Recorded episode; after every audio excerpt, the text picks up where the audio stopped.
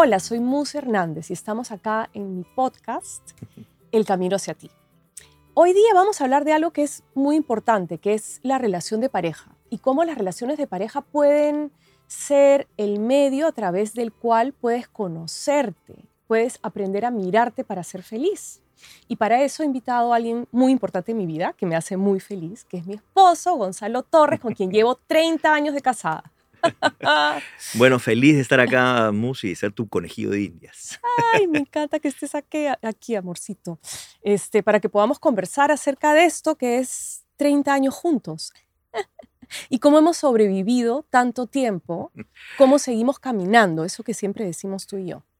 Eso es bien bonito en realidad, o sea, había dos cosas, porque desde el comienzo de nuestra relación, y ahí hice una frase que nos ha acompañado, sí, que es el seguimos caminando. Exacto. Y es y me gusta esa frase porque tiene mucho significado en el sentido de, y que tiene que ver también con eso de sobrevivir, en verdad. ¿Por qué?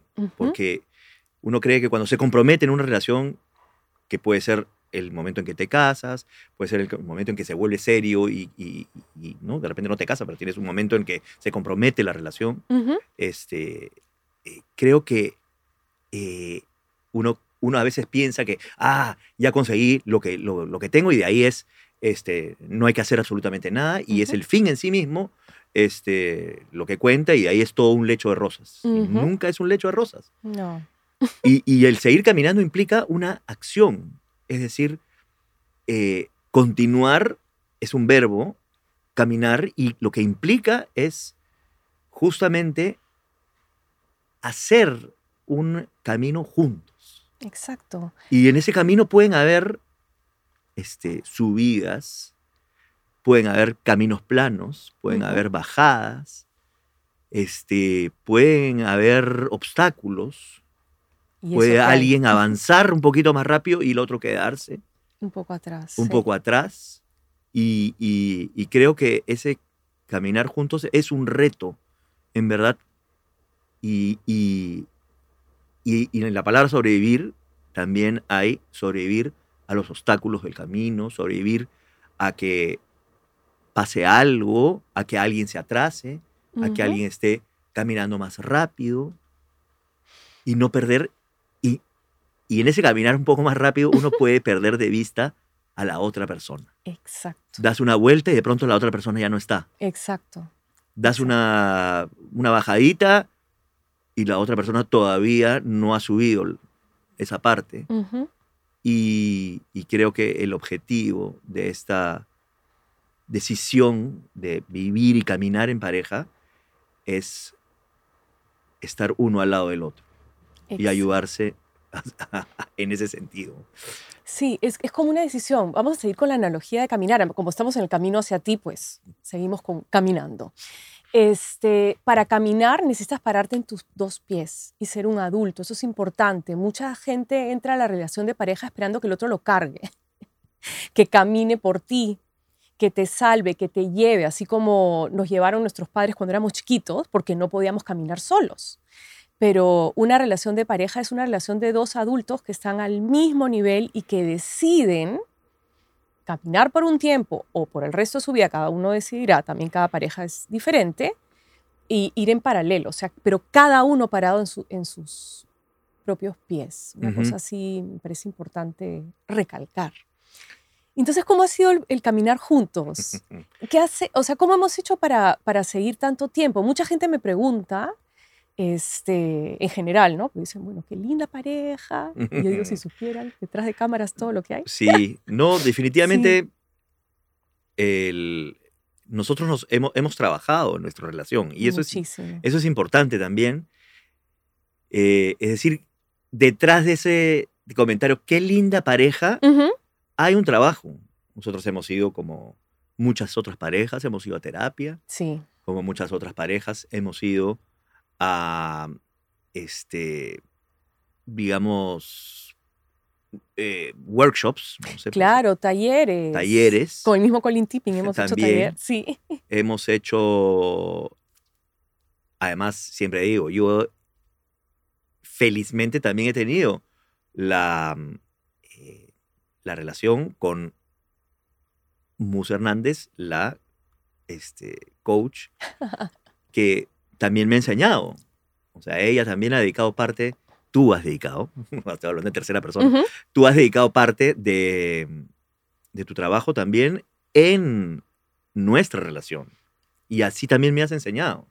Yo digo a veces, gracias a eso, yo he aprendido por ósmosis, porque al principio yo, en verdad, no es que haya sido muy descreído esto, sino que ese es tu lado y he respetado tu lado, pero de pronto ese lado es un lado que tiene que ver con la vida, con relaciones, etcétera. Entonces, yo estoy involucrado en eso, evidentemente.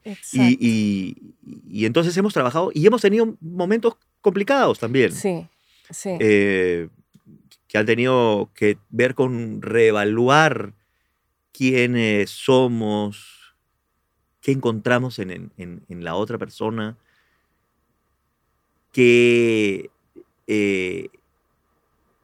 no tanto de beneficio, en verdad, porque eso puede ser hasta egoísta, uh-huh. Pero cómo nos podemos ver como una unidad. Exacto. Es como pasar de la unidad a lo individual, a la unidad. Hay un término en constelaciones que me encanta, que es comunidad de destino. O sea, tenemos nuestros dos destinos, están en comunidad. Y lo que hacemos juntos es crecer juntos. Y es como una sociedad.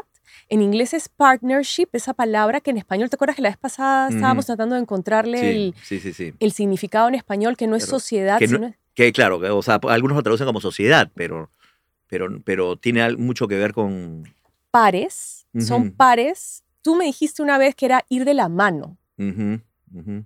Estar los dos con el mismo objetivo, ¿no? Sí, de la mano con el mismo...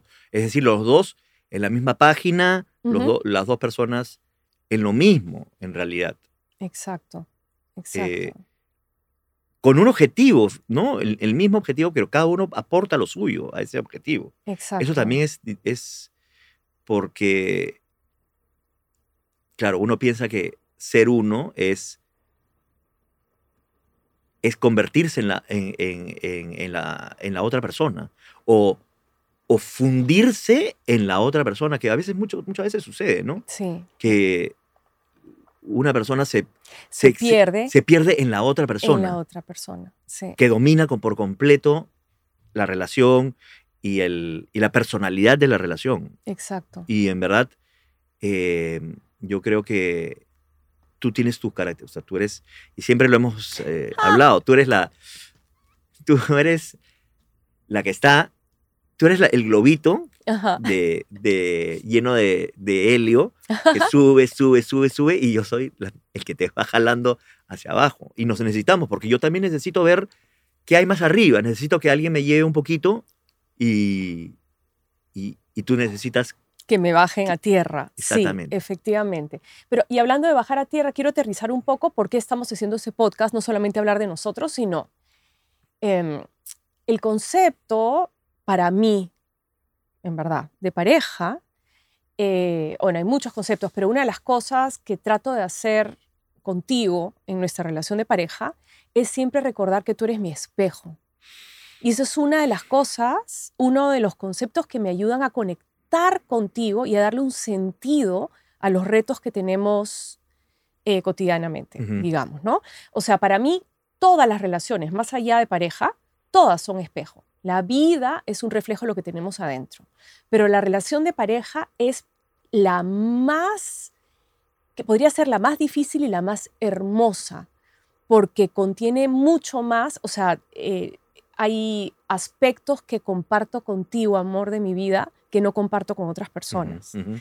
Es decir, somos padres, por ejemplo, uh-huh. de un ser espectacular, tenemos sexo, obviamente, eso no tengo con otras personas, hay muchos aspectos de intimidad, cotidiano, vivir todos los días, envejecer juntos, 30 años, proyectos, temas de dinero, temas de, o sea, es salud, uh-huh. todo eso lo comparto uh-huh. contigo que no lo comparto con otras personas. Uh-huh. Entonces, a través de ti, yo me conozco. Uh-huh. Si yo estoy pasando por un mal momento, lo que genero en ti, por ejemplo, es que te sientas que no te quiero, por ejemplo. Y puede haber porque estoy tan cerrada en lo mío, o sea, como el espejo de cuando uno está cerrado, en la pareja inmediatamente surge algo. Uh-huh, uh-huh. Y cuando uno está abierto en la vida, contento o, no contento, pero presente, que creo que es la palabra, más que contento, uh-huh, hay conexión con la otra persona. Uh-huh. Entonces, ¿cómo logramos eso nosotros? Uh-huh. El tema, por ejemplo, del espejo me parece súper interesante porque cuando uno lo conoce y lo explicas, tú en tus relaciones, por ejemplo, con otras personas, uh-huh, y lo ves, en la relación de pareja, el tema del espejo es muy, muy súper interesante, uh-huh, y más revelador. Sí. ¿No? Uno al comienzo ve en el espejo de la otra persona, sobre todo al comienzo de esa relación, se ve a sí mismo o a sí misma. Uh-huh. Te enamoras de ti mismo. Pero la parte bonita. Por supuesto. Uno recién... ¡Ah! Musa Hernández. ¿Te acuerdas? ¡Ay, Gonzalo Torres! Ah, ¿Te gusta? Y eso es una banda que nos gustaba. Ay, ¿te gusta Marillion? Sí, a mí también me gusta Marillion. ¡Qué buena! Sí. Y yo repetía en mi cavernícola, en el show del cavernícola, decía, claro, uno se enamora es... ¿Te gusta tal? ¡Qué lindo! ¿Te gusta el agua? ¡A mí también! ¡A mí también! Sí, o sea, ya, sí, claro, hacia el ridículo. Cuando, ¿no?, uno se enamora. Sí, sí. Y se enamora como... Sí. Pero después vas viendo que en realidad en esa dualidad del espejo hay cositas que no te gustan, que, exacto, la otra persona te está reflejando. Uh-huh. Y lo has hablado tú, por ejemplo, y pueden ser cosas, para aterrizarlo, uh-huh, cosas como en el sexo. Claro. Cosas como en el dinero. Exacto. Para no entrar al sexo, que es más privado, pero, sí, privado, sí, pero por ejemplo, temas como... Ese sería otro podcast. Sí, como, ¿qué te parece? Como, sí, como el dinero, por ejemplo, uh-huh, ¿no? Alguien que puede ser mucho más conservador en el tema del dinero, uh-huh, y la otra persona completamente, no, hay que comprar acá, no sé cuánto, no, para, pipín. Uh-huh. Y eso te puede molestar a ti. Exacto. Porque la otra persona es derrochadora, y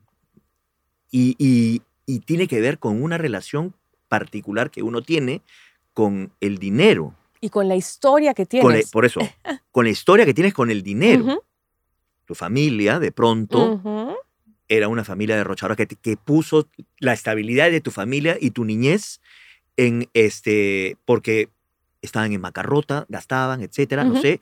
Eran unos derrochadores, uh-huh, y tú te sentiste desprotegido o en la... Entonces tienes un tema con eso. Y tú me estás haciendo ver que yo tengo un tema, pero no lo estoy viendo en realidad, uh-huh, sino me siento mal por ese tema y hay un conflicto ahí. Uh-huh. Entonces ese espejo me hace ver también las cosas que no quiero, que no me gustan de mí. Uh-huh.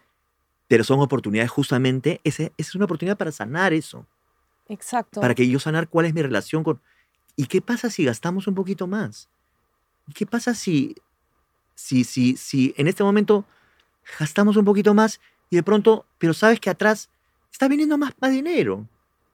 O sea, creo que hay una oportunidad de sanar y llegar a un lugar bonito de equilibrio. Exacto, exacto. En donde tú me estás haciendo ver que yo tengo algo que sanar con respecto al dinero y lo que significa y mi historia en mi vida. Exacto. Y quiero agregar algo, Gonchi, uh-huh, importante, para unir un poco lo que dije al comienzo. Relación de pareja es relación de dos adultos, no de un niño con una mamá, ahí nos perdemos. Entonces, nuestra historia, digamos, voy a seguir con el tema del dinero. Si tuve un problema tengo una relación difícil con el dinero a partir de mi infancia, pues en mi infancia era pequeña, era niña, yo no podía hacer nada al respecto, porque estaba a merced de quienes me estaban cuidando y tiene que ver con mi historia de crecimiento, mis padres, qué sé yo. Pasan los años, soy adulta y empiezo a relacionarme con alguien desde mi adultez y ahora sí puedo hacer algo con eso. Esa es la cosa hermosa. Entonces, en el presente, en todas tus relaciones, pero en la de pareja, surge el espejo de eso que todavía no has podido sanar, dijiste tú hace un rato, es entender, aprender, solucionar. Mm. Y lo bonito es que en esa relación de pareja puedes hacerlo porque no eres un niño. justamente puedes llegar a estas conclusiones, por ejemplo, el dinero sí va a venir, etcétera. Pero si estás como un niñito, no. Claro, claro. Entonces primero tienes que ponerte en esa posición de dos adultos que tienen una relación. Y no, porque a veces sí hay una relación y nos hemos puesto también muchas veces en esos lugares. Ay, obvio. En donde, ¿sabes qué? Yo soy un niño y tú eres la adulta, o yo soy el padre y te tengo que enseñar a ti cómo comportarte y cómo es este... Exacto. Y hasta ahora nos pasa, ¿verdad? Ay, nos pasa. Ese es, por eso decía yo que en realidad ese seguimos caminando es una cuestión de que siempre vamos a tener estas disyuntivas, estos problemas, estas situaciones, estas circunstancias, porque no, ninguno de los dos somos perfectos, ni como pareja tampoco somos perfectos. Somos bellos. Pero seguimos caminando claro. En el sentido de que tenemos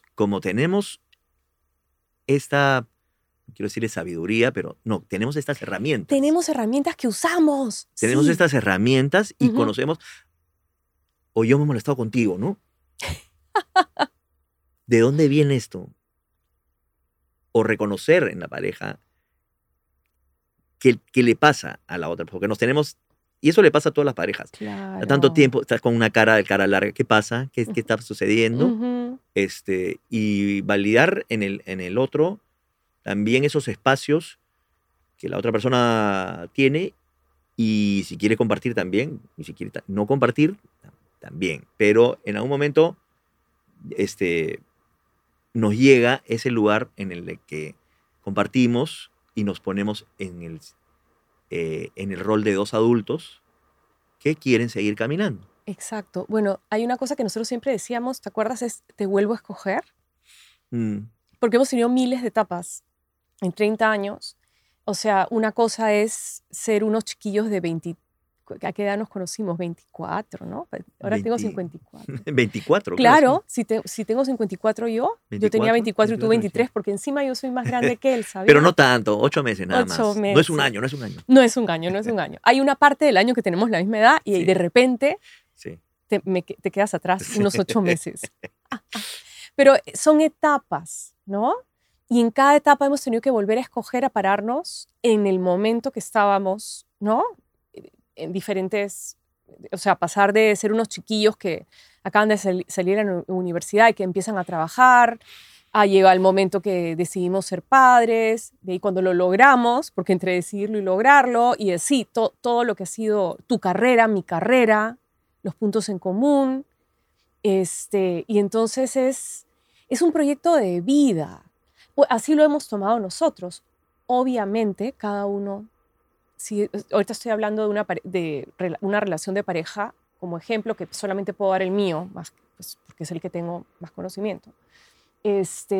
Donde hemos tenido que varias veces pararnos en la realidad y volver a decir sí. Musa en su espalda tiene un tatuaje de una libélula. Es verdad. Y una palabrita que es sí. Exacto. Que es una palabrita bien interesante porque engloba lo que es la aceptación. Exacto. Y en esa palabrita no es decirle sí a todo, es más bien aceptar inclusive los errores, los fracasos y transformarlos hacia más y mejor. Exacto. Entonces, en verdad es el sí a la vida con lo que todo eso implica. Y hablando de eso... Y perdóname, no, dale. Y es decirle sí también a los defectos de tu pareja. Es donde quería llegar. Tenemos 30 años. Tenemos 30 años. Si yo no le digo sí a sus defectos, además, ¿qué son sus defectos? Desde mi punto de vista, eso también es relativo.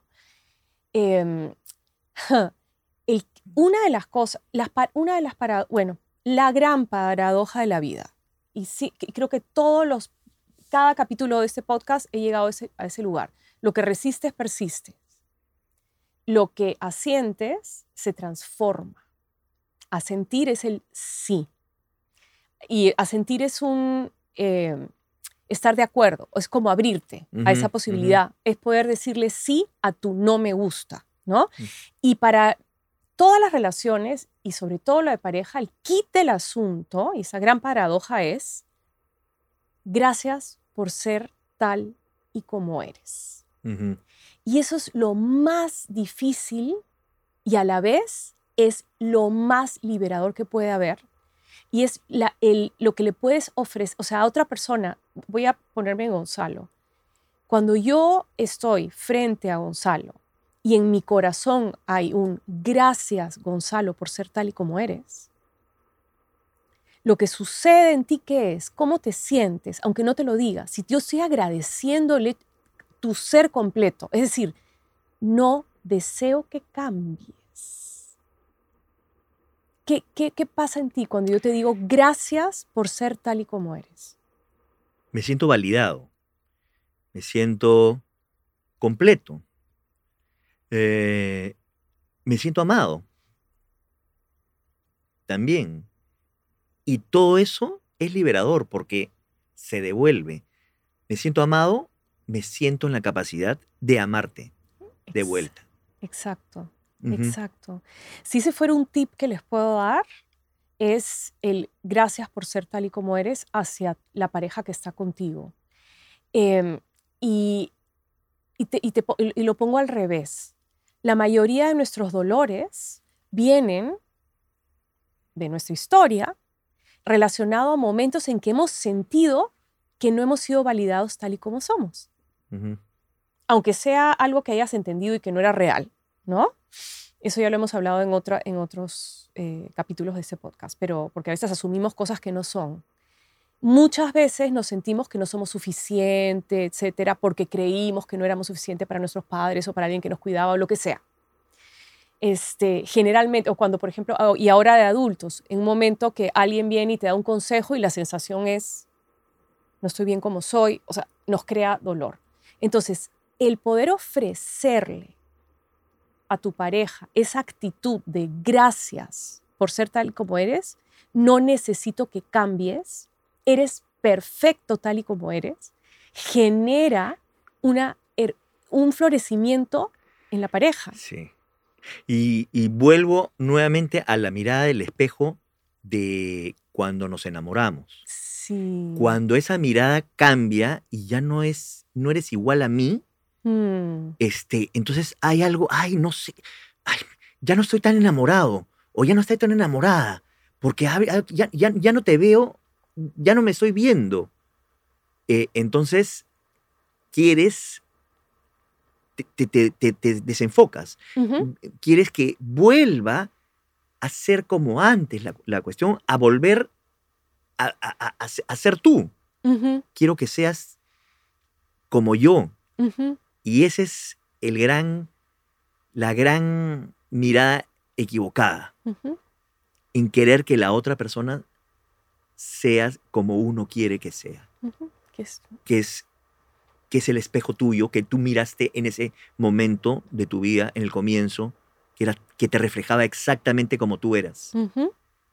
Pero la pareja es otra persona. Exacto. Es otra persona que es tu espejo, pero a la vez es otra persona. Y una cosa que, bueno, Colin Tipping, que era mi gran maestro, que amo con todo, el creador de Perdón Radical, él decía que, y Brigitte también dice lo mismo, que hay un amor a primera vista y luego un amor a segunda vista. El de primera vista es este enamoramiento que tiene que ver con lo que hablamos hace un rato, que es como ideal. Es la persona ideal y lo que ves es todo lo que te gusta acerca de ti. Pero después de 6 meses o un año, según Colin, él lo veía de esa manera, venía la realidad y salía toda la sombra de la persona. No es que se perdía todo lo positivo que tenía la persona, y era que empezaba a mostrarte ya estos aspectos de ti mismo que no eran tan amables, digamos.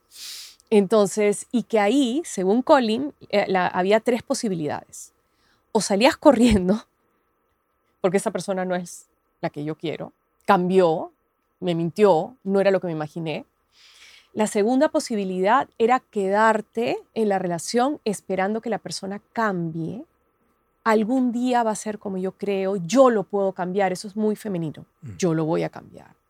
O yo la voy a cambiar también, femenino con femenina, igual, ¿no? Y entonces ahí empiezan estas relaciones que se desgastan en el tiempo porque las dos personas no están contentas, porque se están adaptando o porque se están quedando para no quiero quedarme sola. Hay mil razones, pero hay gente que se queda así, pero desde ese lugar del disgusto que el otro no es como uno quiere. Uh-huh.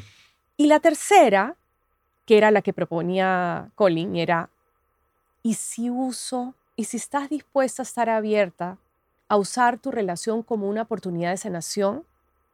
Y si te abres a aprender y crecer con esa persona, y ahí ya se puede convertir en algo hermoso. Uh-huh. Y la otra cosa también es, y que es importante en eso, porque también puede parecer, y que es verdad también, hay cierto egoísmo y uno tiene que cuidarse a sí mismo primero, sí. Pero pasa también que cuando uno entra en ese conocimiento de si uso eso para sanar algo mío, a la vez estás sanando la relación y estás sanando al otro.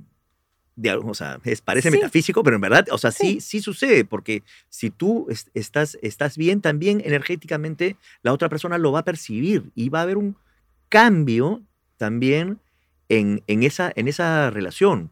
Dos personas que se chocan solamente pueden hacerse daño, pero si la otra persona ve una relación como una oportunidad de sanarte, a la vez estás sanando a la otra persona y a la relación. Exacto. Y puedes aprender a crear nuevas maneras de relacionarte. Porque cuando ya no hay, o sea, ya no estás enfrentado con esa persona, o asumiendo cosas de la persona que no son por tu historia o qué sé yo, algo pasa bien bonito. Ya no hay reacción. A ver, cuando uno está en modo quiero cambiar al otro, etcétera, lo que se genera es enfrentamiento. Cuando hay un reto en la relación y por lo menos uno de los dos decide mirarse para encontrar maneras para ser feliz, ya no activas en tu pareja sus dolores. Entonces la otra persona también está más disponible. Y entonces uno hace lo propio para sanar su historia, o sea que como que limpias tu mochila, invitas a la otra persona que limpie la suya sin decirle qué tiene que hacer, porque eso también es importante. Se abre la oportunidad de eso. Y se generan nuevas maneras de relacionarse. Por eso es que hay sanación para los dos lados. Uh-huh. ¿No?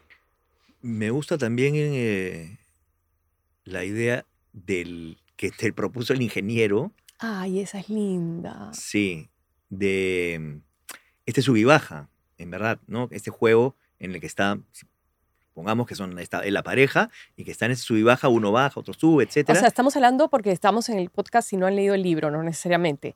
Es este ingeniero que estaba en mi clase de sí. Perdón Radical y estaba hablando del sub y baja, que es el juego de los niños. Sí, de los niños, el sub y baja. Ajá. Sí, el que sí. Es.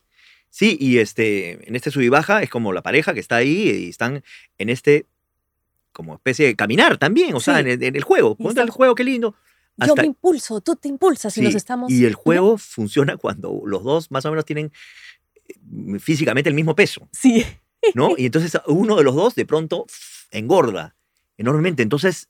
Engorda porque está molesto con algo. Ya sé, pero vamos a hacerlo físicamente. Ajá. Sí. Físicamente, ¿no? Engorda y eso lo podemos hacer metafóricamente. Uh-huh. Pasa algo, ¿no? Uh-huh. Tiene un montón de cargas emocionales, etcétera. Comienza a cargarse con algo y engorda emocionalmente. Uh-huh. Entonces, físicamente, lo que pasa también en un subibaja, si alguien es más gordo, no puede funcionar el juego, se queda simplemente abajo. Ahí. Uh-huh. Entonces, ¿qué tiene que suceder? Cambiar el punto de equilibrio, llevarlo hacia la persona gorda. Acercarlo al problema. Acercarlo al problema. Exacto. Exactamente. Que el equilibrio, que la mirada esté más cerca al problema. Y ahí, nuevamente... puede volver a... Y eso es importante de ver también en el sentido que, no, yo estoy en mi misma situación, tú eres el que tienes que cambiar, tú eres el que tienes que ponerte fit, emocionalmente fit. Exacto. No es mi problema. Exacto. Entonces, si tú te pones fit, nos va a ir regio. Exacto. Si es tu problema. O sea, que anda a terapia tú. Pero no, como estamos para apoyarnos, voy a mirar también, porque tú eres parte de mí, yo soy parte de ti, y vamos a cambiar el punto de equilibrio. Vamos a acercarnos a tu gordura. A tu peso. ¿Ves? Claro. ¿Ves cómo eso? Y de pronto en ese movimiento él se va a adelgazar, o él o ella se va adelgazando, ajá, emocionalmente adelgazando, uh-huh, y volvemos a tener el punto de equilibrio en el centro. En el centro. Entonces sí, pues la vida es como un sube y baja. Eso fue lindísimo, me lo dibujó este ingeniero en una de mis clases y lloré del amor. Lindo, me pareció. Gente más bonita. Eso está en el libro, Está en El Camino Hacia Ti, efectivamente. Ay, bueno. Y entonces estamos llegando al final del camino de este hermoso episodio, no de nuestras vidas, porque tenemos mucho que caminar. Mi Gonchi amado, te agradezco tanto por venir a compartir un poco de nuestra historia juntos acá. Te agradezco un montón también por abrir este espacio para la gente, que es tan, tan necesario. Te agradezco a ti porque, mira, esto es, de alguna forma, nos permite a nosotros hablar de esto que de pronto no lo hacemos en nuestra vida cotidiana, aunque lo tenemos asumido. Sí. Pero nos permite sacar ciertas cosas también bonitas e interesantes. Sí. Así que, nada, te amo, mi amor. Yo siempre te amazo. Yo también te amazo, mi amor. Gracias. Qué lindo tenerte acá. Y bueno, con ustedes, o a ustedes, les invito a realmente ver sus relaciones como una oportunidad para mirarse. Es un regalo cuando haces eso. De verdad que la vida se transforma en algo más divertido, además, como el juego del sub y baja. Y bueno, ya nos vemos en el próximo episodio. Gracias. Chao.